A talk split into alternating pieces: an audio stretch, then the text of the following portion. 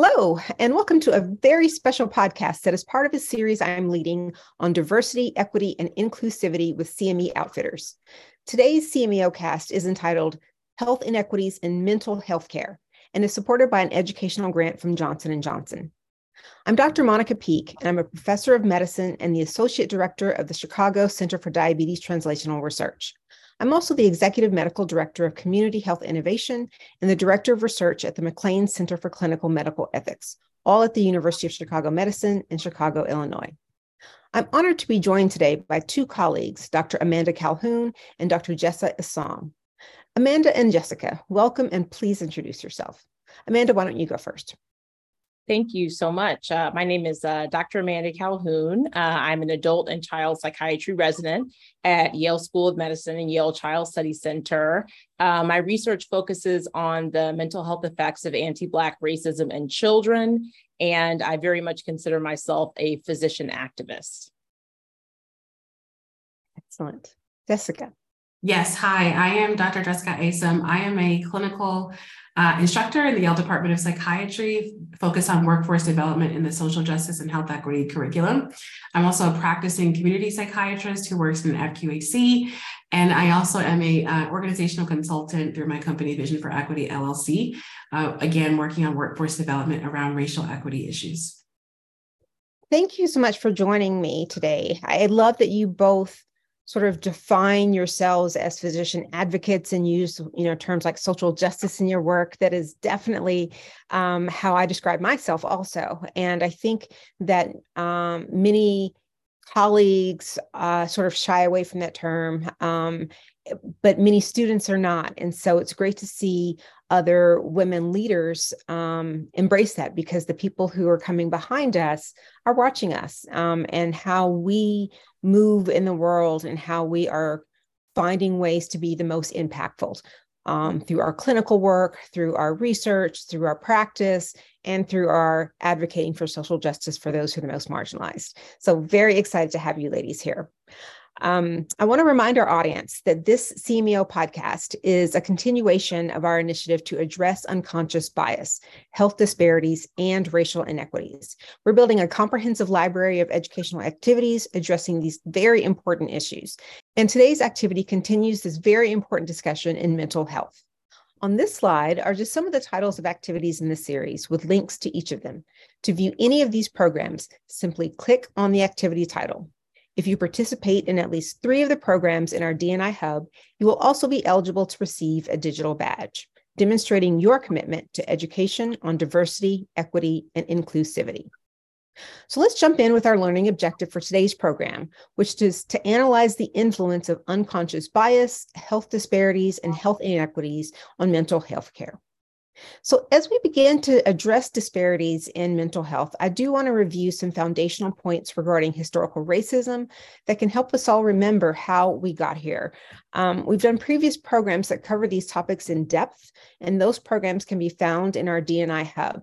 But I do want to recognize that we do uh, that we'd be doing a disservice if we didn't take a moment to recognize that we have a significant groundwater issue that we have to address, and that groundwater issue is racism. And so, just to make sure that we've all sort of level set and have a, a key sort of understanding of how racism can cause poor health, how it leads to health disparities amongst marginalized populations, there are several mechanisms. Um, the first two really resol- uh, revolve around what we call structural racism. So, structural racism is defined as differential access or decreased access to the goods and services um, that can promote health um, and a increased access to the the negative things that are harmful to your health ultimately. So those two things might be for example access to health care and health promoting goods and services like healthy food you know good schools um, hospitals and healthcare systems. And the second might be limited access to healthy environments things like safe and stable housing where there's um, no lead paint, decreased crime, physical spaces like parks and recreation, clean air and water, where there's uh, we think about the the Flint uh, uh, water crisis, where there's none of that. So again, access to things that can promote your health.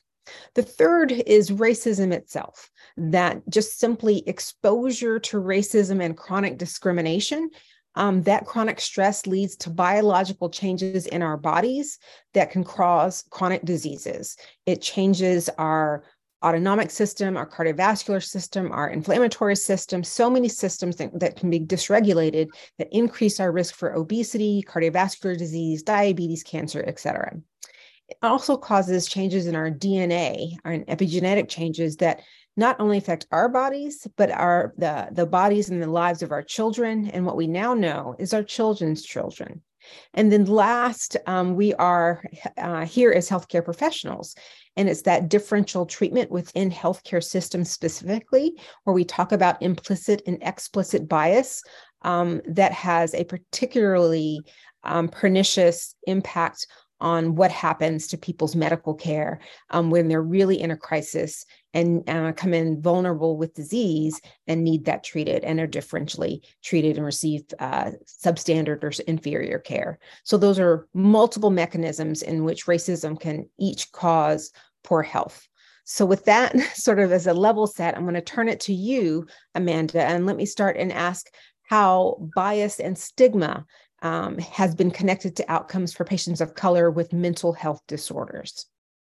Thank you so much, Monica. Um, and you know, to be honest, um, in my practice and in my work, I don't use the words bias or stigma, and I'll talk a little bit about why. Um, mm-hmm. They can be helpful terms, and I know you know different people use them, and um, I respect it. But for me, you know, I I don't use the terms implicit and explicit bias because I like to focus on the person who's targeted and less yeah. on the aggressor. And so, in my mind, for me to talk about the differences between explicit and implicit racism or racist treatment, it's all explicit to the person who's targeted. And yes while I think it's important to talk about different levels of racism, so, you know, we can talk about structural racism, we can talk about everyday racism, which is what I use instead of actually the term microaggression. So, sort of mm-hmm. the daily slights and cuts that um, Black patients, um, you know, other minoritized patients experience.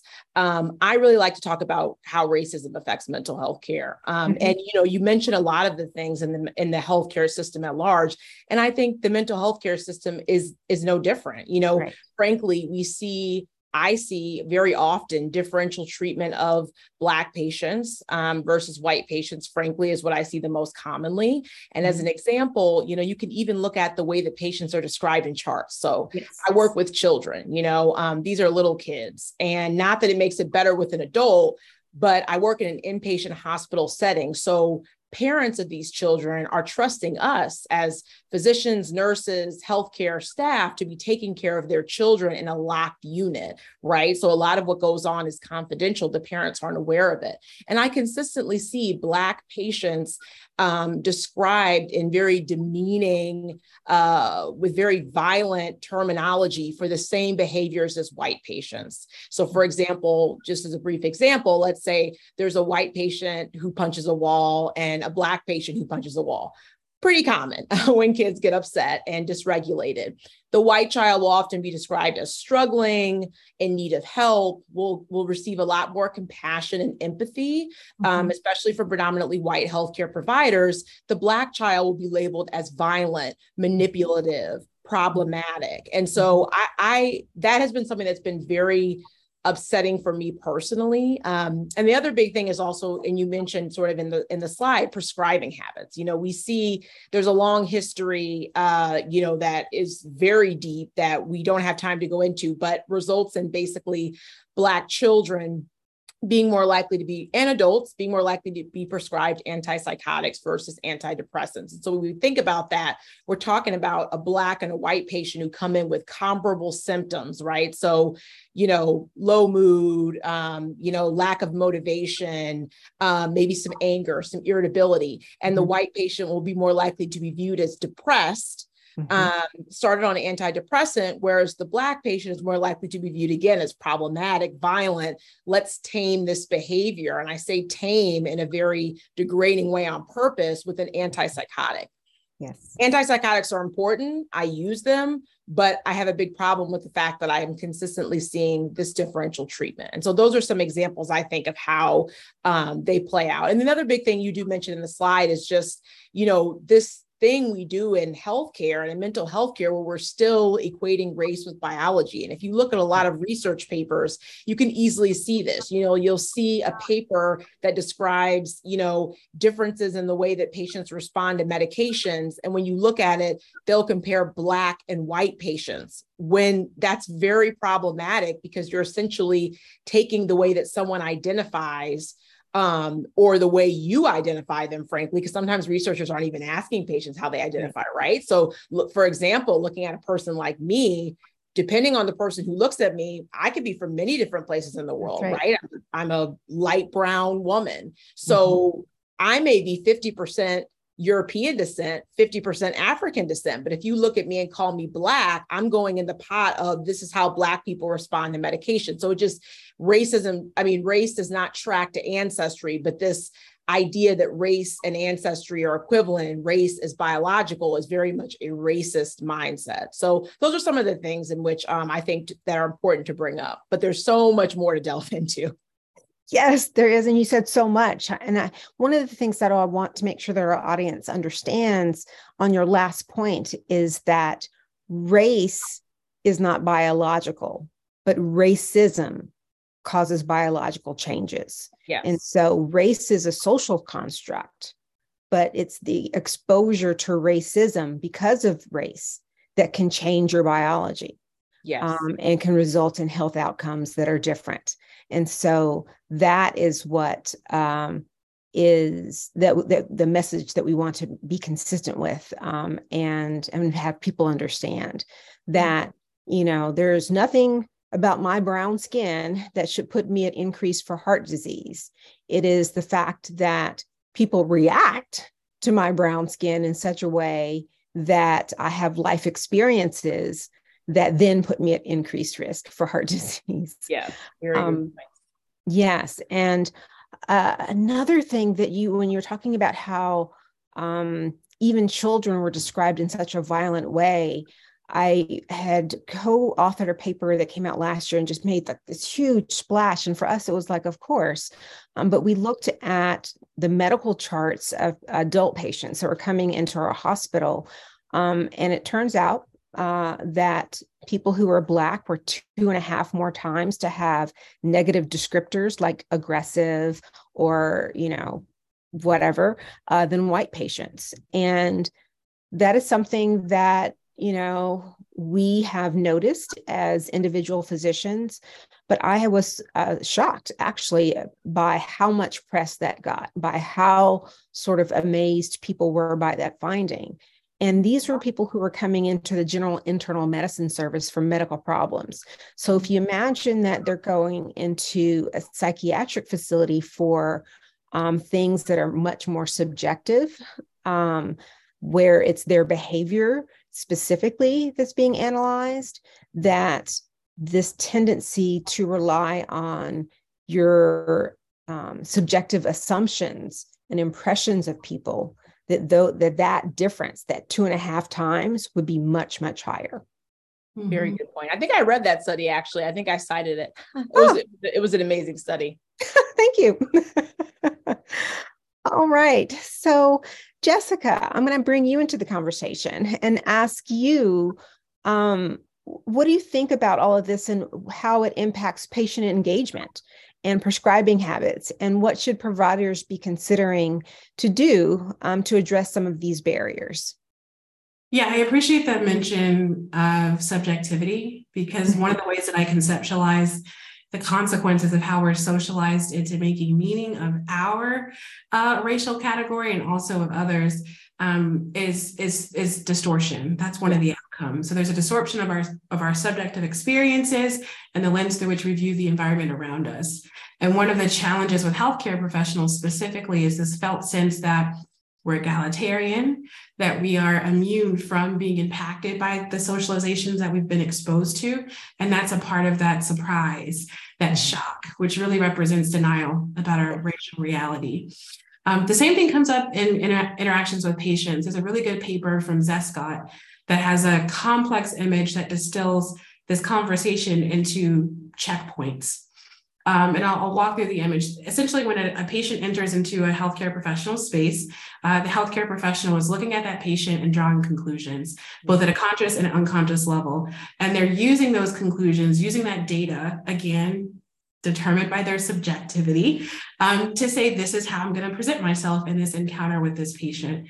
Um, I'll give an example of this. Uh, in real life. So I, I have a patient who comes into the office.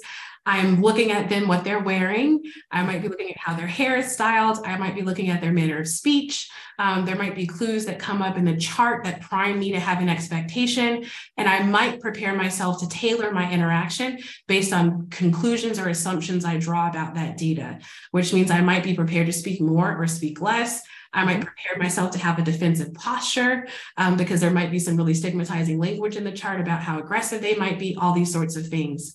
And then from there, there's a relationship, there's a dance between me and the patient in that clinical encounter. And there's things happening for both of us. So I'm eliciting data, I'm formulating it, I'm coming up with a treatment plan.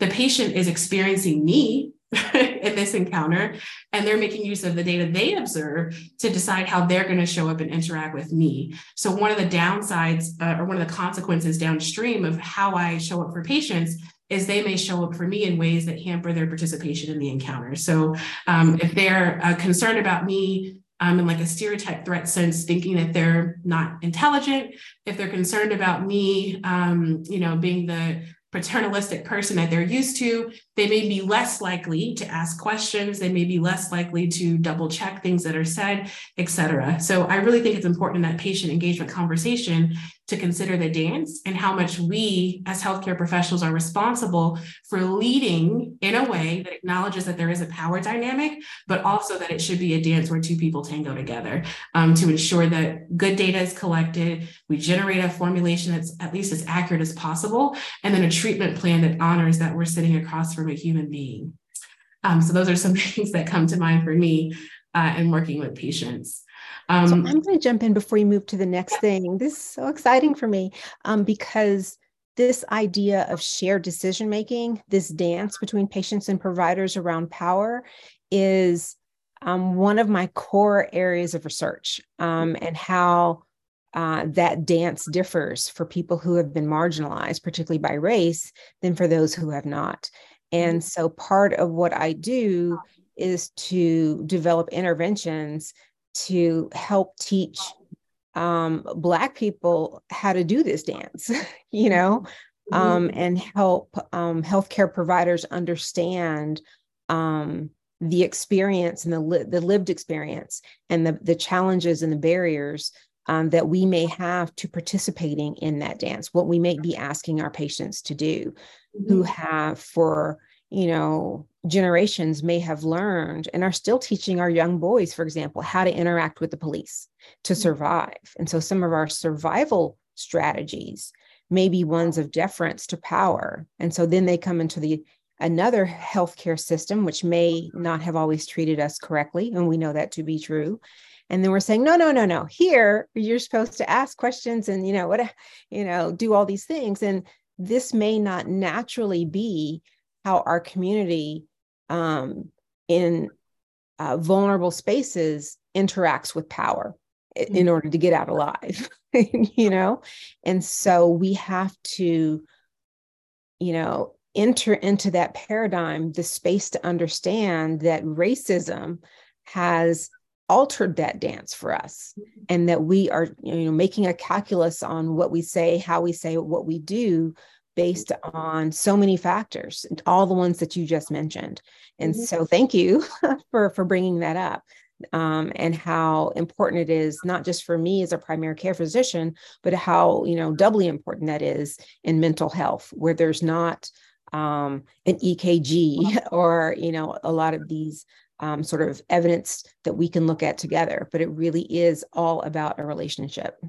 Mm-hmm. And I'll say I work with majority uh, Black patients across the diaspora uh, in my clinical practice, and there's lots of different kinds of dances. Mm-hmm. I was just talking to a patient last week who dances quite well, and I love it. They're they're asking questions, they're challenging information, they're forcing me to divulge my rationale in a mm-hmm. way that I love. And I actually gave them positive feedback that yes. they should consider writing a book to mm-hmm. help others who actually are struggling with that dance to know that these are things that you can do. But I'll say a large part of my dance with patients is being explicit about what they should expect, not only from me, but also from other healthcare professionals. And it is a part of psychoeducation, mm-hmm. uh, letting people know transparently this is what you can do in this dance with me, this is what you should do. Uh, and anyone yes. who's discouraging you from doing that is problematic.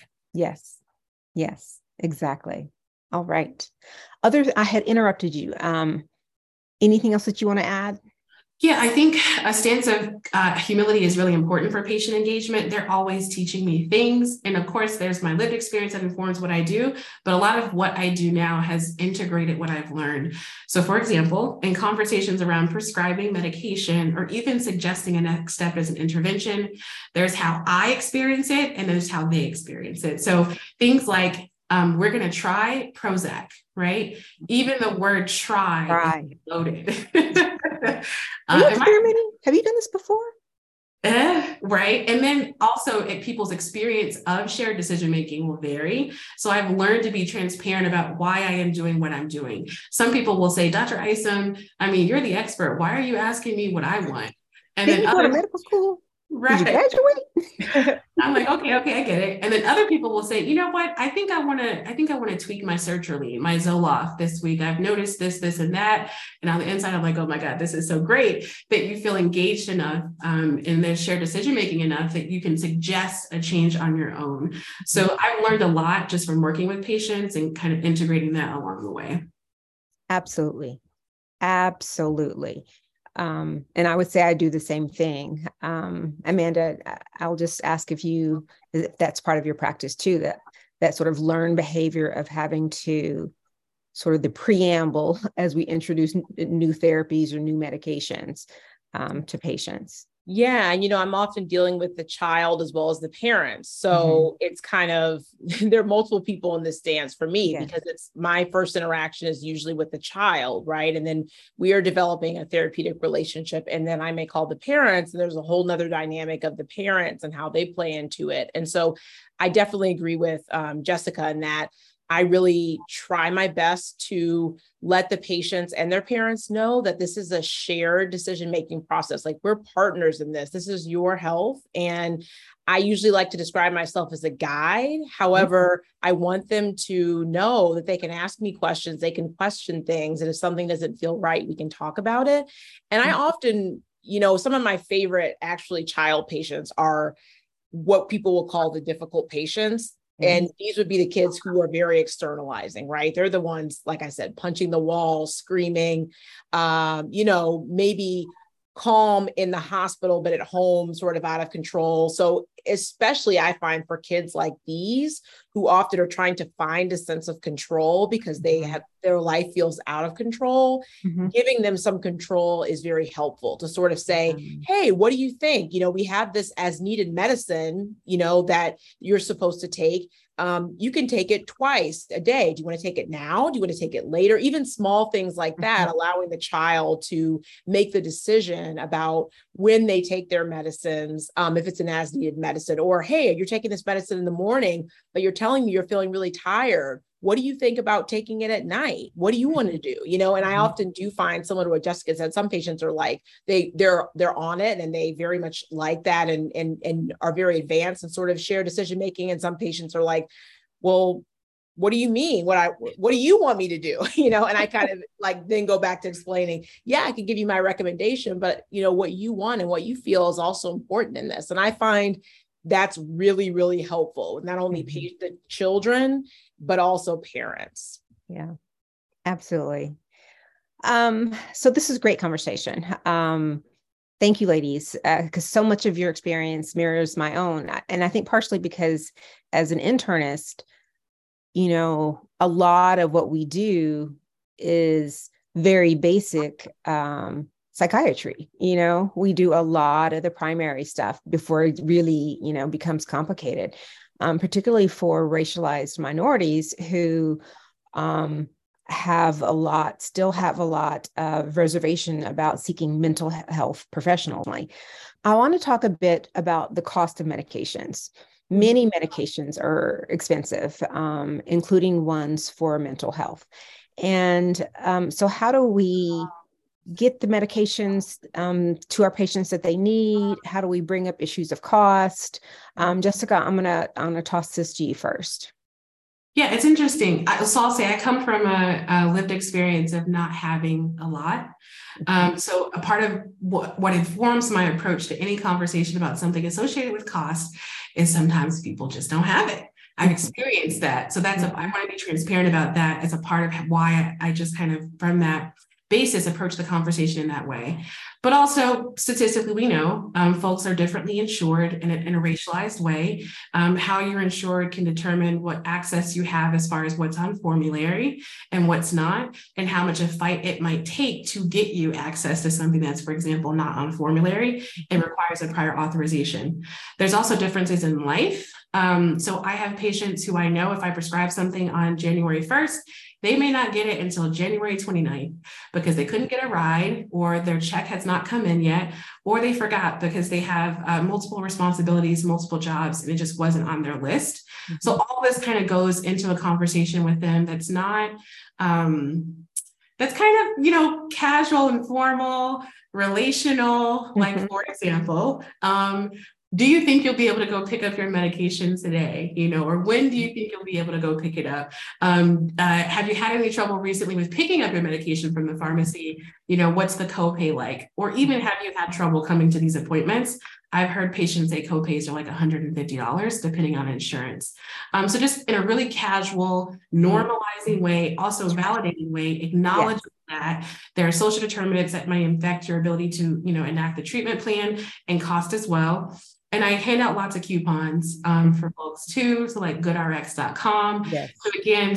you know, kind of position us together as trying to get you access to this intervention, as opposed to you go out there and figure it for yourself. So a lot of this is around um, collaboration uh, or centered on collaboration because of the way the healthcare system is structured. So I can write that prescription, but then the pharmacist has responsibility for one part and the insurance company has responsibility for another part. And we're often not supporting that patient and figuring out even what their next steps are. Mm-hmm. So I often say, in a very maternalistic way, if you have trouble, let me know. Don't okay. rely on the insurance company to let me know. Don't rely on the pharmacist or the pharmacy to let me know. You got to kind of keep me in the loop. Mm-hmm. The last thing I'll say with that is technology allows some folks to be able to uh, navigate those situations better than others. So, my patients that have MyChart and are engaged in MyChart are much more successful at advocating for themselves and navigating those barriers than those who do not, who are relying on phone calls to call centers with delays and things of that nature. So one practical suggestion would be is supporting patients that have technology access and helping them with that process, but paying attention to those who have to rely on other means to get in contact with the health center or their pharmacy. Yeah, exactly. Excellent points. Amanda, do you have any any other tips that you use when you're talking to patients about cost and how you bring that up? I love uh, Jessica that you had said that you normalize things. Um, and so for me, I think a lot. I manage a lot of patients with diabetes, so I'm always normalizing a lot of things that people may otherwise not want to tell me about yeah. what they're eating, what they're doing, what they're not doing, their medication adherence, all of these things. Like this is hard. Every day, you've got to think about 15 things that are related to your diabetes. And most days, something's going to drop. So, like, what's going on? You know? Mm-hmm. So, any other tips um, you have, Amanda? Yeah, it's interesting because you know hearing the outpatient perspective is is is really uh, interesting because mostly, like I said, I'm in the I'm on the inpatient side, and so I think what I try to do is be very um, mindful again of how I'm describing patients in the chart. And to go back to the chart, I think there's a real lack of um, thinking about the patient as a person in the world, right? So mm-hmm. if a patient comes in and they haven't been on medicine and they decompensate, let's say, I often will see in the chart the patient is like non compliant with medicine. And just this idea of non compliance, which we know that is sort of a negative label, is more likely to be, you know, thrown at Black patients, and also is just you know, frankly, classist because it's mm-hmm. like just saying the patient isn't following the plan. I'll change it. I'll sort of say, patient was struggling to get medications due to cost. and I feel like that's a small thing I can do. But then, mm-hmm you know, when I go to, to, discuss it with the team, that's a very different conversation of, right. oh, the patient is keeps coming into the hospital, not because they just decided to stop their medicines, right? Because they wanted to, which that would be a separate discussion, mm-hmm. but because they were not able to access them. Or, you know, the patient was, tr- was, you know, knew they were in crisis, was trying to see an out, um, an outpatient therapist or psychiatrist, and they'll tell me, it, they told me it was a six month wait my depression worsened then i became suicidal and started to think about ways to you know in my life and so mm-hmm. i try to be very specific and mindful and when i talk to patients even in my brief interaction inpatient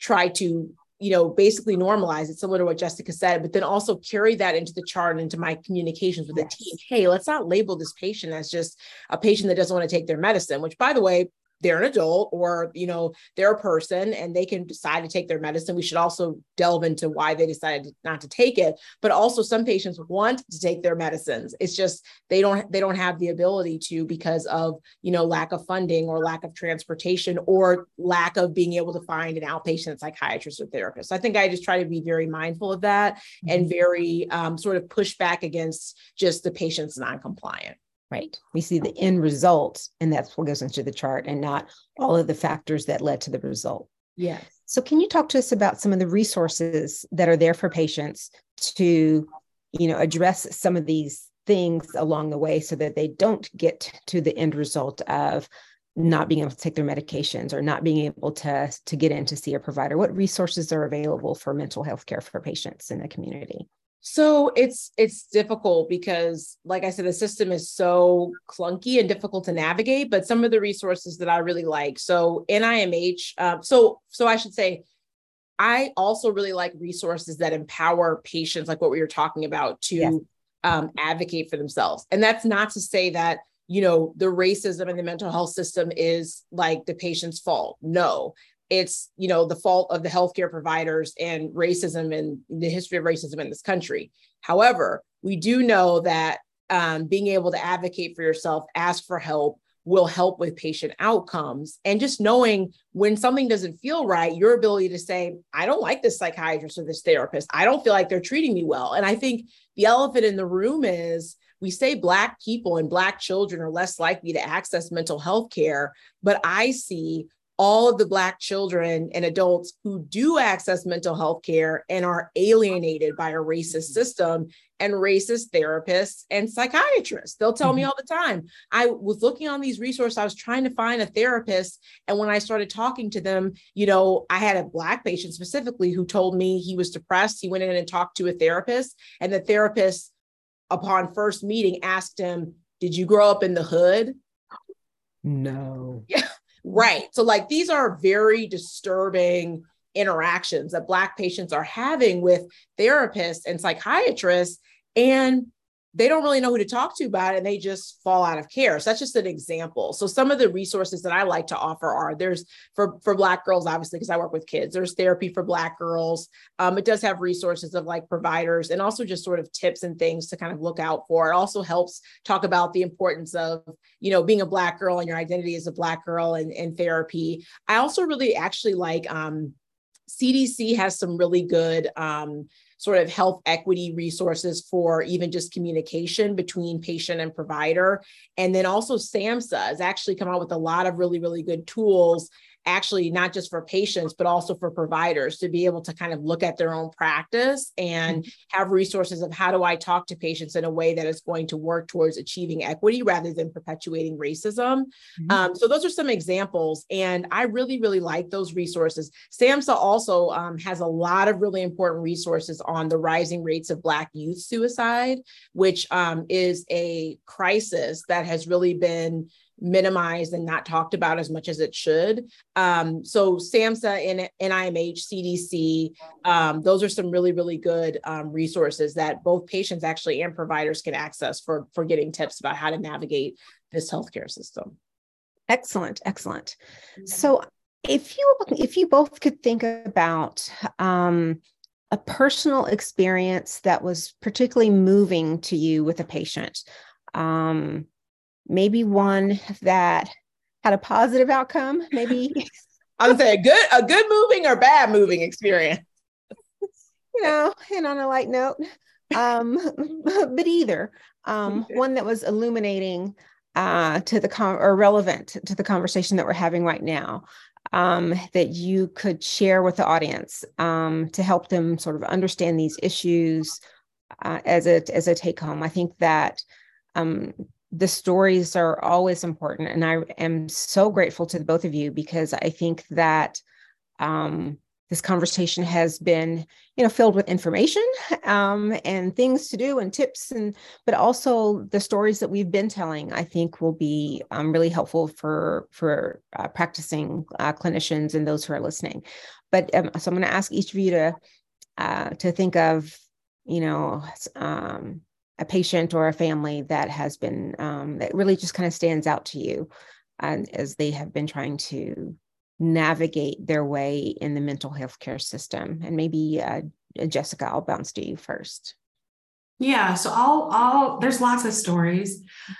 Um, I'll say first, uh, another resource would be from the Joint Commission. It's called Speak Up, specifically yes. tailored to uh, users of health services to, to help them know their rights mm-hmm. uh, and specifically know how to what they should expect in healthcare environments. So JCAHO would speak up.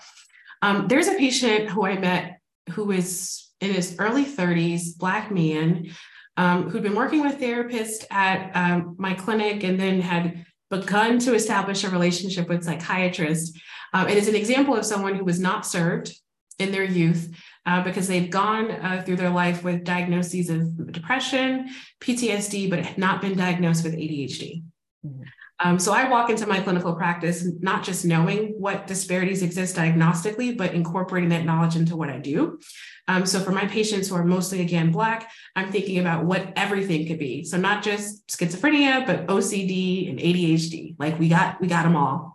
Um, so I diagnosed him with ADHD prescribed a stimulant, transformative, you know, improved his relationship with his children, his relationship with his partner, um, helped him to better understand himself and some of his um, shortcomings in a way that was more compassionate. But the interesting part about this is, is I was going at the time pre-pandemic to this um, restaurant down the street from the clinic to get one of my favorite meals before the restaurant closed, which was catfish and potato salad. And I'm standing in this uh, lobby area, and this woman is like, Hey, hey, are you Dr. Isom? And I was like, Yes, I'm Dr. Isom.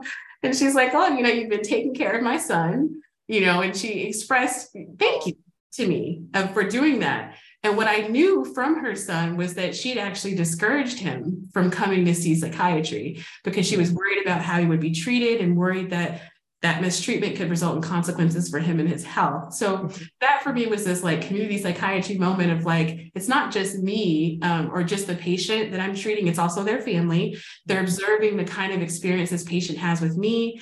Maybe it will shape how she navigates in the future her relationship with services, but um, it was just a beautiful moment of like connecting with different part, pieces of the puzzle. So, yes, that is a beautiful ending because as his mother, she's going to have so many so much influence over so many other members of the family. So not just what she does but what her other kids do you know and i'm and she's got that restaurant. How many people are coming into that restaurant for food that she's going to be giving out free medical advice to? Do you know what i'm saying? Mm-hmm. so she is like a node in the community. And so you changing her mind has potentially changed an entire community. Mm-hmm. So important. One patient. It really is. It really is. You, you just never know. All right, Amanda, can you top that? so mine is like a little bit of a spin because it's kind of like negative at the beginning, but it gets better. Okay. So um, I was um, in the hospital um, and uh, was approached by so I was I was there doing like admissions to help sort of the on-call physician that was there. So I wasn't technically the psychiatrist on call that was fielding all the calls, um, but I was just there to help out with admissions because we had a lot of admissions. So um, a white nurse called me over, and um, first of all, she was quite rude in the way that she called me over, and so I already was kind of like, okay, this is going to be an interesting um, conversation because she just walked up to me and started talking. And I said, Oh, hello, you know, I'm Dr. Calhoun. I'm Amanda. I'm the resident on tonight. What's your name? And she kind of screamed her name. And I was like, Okay. She's like, Can you go see this patient? Um, she's been complaining all day and I'm just really tired of hearing it. And, you know, she's just been complaining. You just go see her. And that's just the way she talked. Mind you, this is a child. Um, so I said, sure, I'll go, I'll go see the patient. Um, so I went in to see this child. This was a little black child, uh, curled up in a ball under blankets, shivering. And I walked up to the child and I recognized them because I had seen them before in the hospital. And I said, um, What's going on? Um, and the child told me that they were in a lot of pain. I also knew that this, and the nurse knew as well, this child had sickle cell. And I said, what is your pain really high right now because i know that you live at a high level of pain but where are you where's your pain and you know she said probably an eight or nine and i said that sounds too high she said well i've been trying to take a hot shower do everything i can but i really don't want to go to the emergency department because we have to transfer them out of the inpatient psychiatric unit um, so I said, I think you probably do need to go. So I went and talked to my colleague, who happened to be a white woman and was the person on call, right? And so I said, you know, you can do whatever you want to do. You're the person on call, but there's a child up there who I really think you need to see. And if I were you, I would send that child to the emergency department. And so my white colleague goes up, talks to this white nurse, who again rolls her eyes, says, I think the child is faking her pain. I don't think this is real. Um, And then I'm laughing because my white colleague comes back downstairs and she goes, Amanda, this is exactly what you've been talking about with Black patients and white providers saying they're faking their pain. This is it. And I said, Yeah, this is what we're talking about. So she sent that child to the emergency department. That child ended up being admitted. She was in a mm-hmm. sickle cell crisis. Mm-hmm. And we reported that nurse. But mm-hmm. to me, that was a win because my colleague was able to listen, learn, and incorporate what I had been talking about and what so many other people have been talking about who are experts in this and make a change in a child's life, right? right? And so it was one child, one instance. She called the child's mom, who was so happy that you know she had someone looking out for her. And so mm-hmm. for me, it was a huge win because it's like, wow, people are listening to these things that we're saying, and they are helping. And something that we may think we're saying over and over again, we're reaching right. different people. And to me, that was a win that we got the child the care that she needed because had she just gone by what the nurse said, the child would have just stayed there in a sickle cell crisis without further intervention. And so I, I like telling that story because mm-hmm. it lets people know how real racism is currently and right. how common it is, but also the fact that you, as a white person, as a Black person, however you identify, can be part of the change. You don't have to continue perpetuating that. You can take the conservative, safe approach and say, mm, I'm going to send this child to the emergency department. They're telling me they're in pain. We're going to check them out. And so that's that's my story that I really like to share. Well, you did uh, equal Jessica's story because basically you converted someone else, and so for, exactly so for her to be like, "Girl, yes, all that stuff you've been talking about, that really does happen."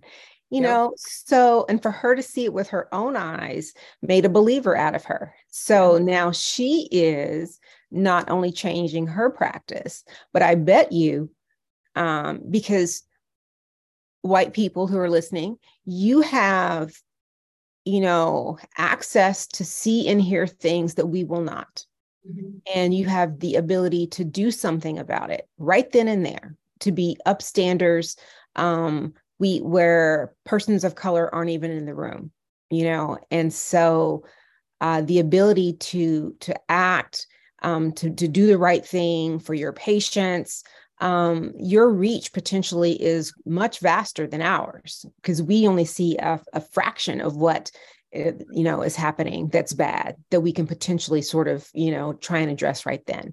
And so when you have people um, who see it and then understand it and then start you know, talking to their colleagues about it, you know, that's real change right there. So those are both excellent stories. Yay. Thank you both for sharing.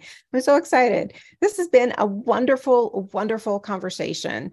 Um, thank you, thank you, thank you, Amanda and Jessica, for that discussion. I learned a lot. I always do. And I'm sure our audience did as well. So I'm going to try and summarize our discussion into action items that we can all do to provide more equitable mental health care.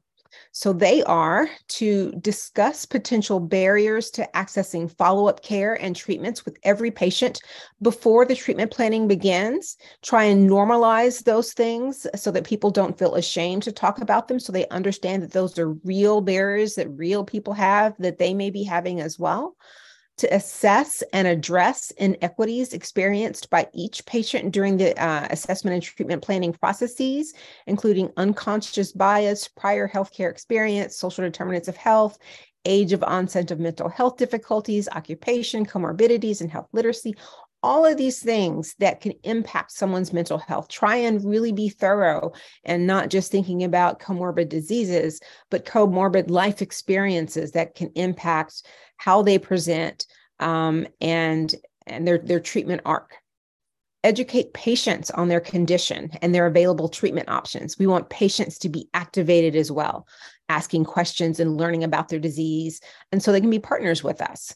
Um, and we want to have cultural humility and language congruency to minimize the disparities in mental health care and to promote health literacy. And then last, you share decision making practices with patients so we can develop holistic, individualized treatment plans with relevant community resources for each patient. So I would like to thank again Dr. Calhoun and Dr. Isom for joining me here and to remind our audience that you can join me here for additional CMEO podcasts, live webinars, case discussions, and more. We have another upcoming CMEO briefcase for you. You can find out all about these upcoming live events and view previous ones at the DNI Hub at the link shown here. So here are just some of the topics we've covered so far, and we'll be adding new content every month. Please remember to collect credit for this activity by using the Apply for Credit button on your screen. Again, thank you all uh, for participating. Thank you to our faculty presenters for your input today. Um, and just thank you, everyone, for providing equitable and holistic care to patients around the globe. Have a wonderful day.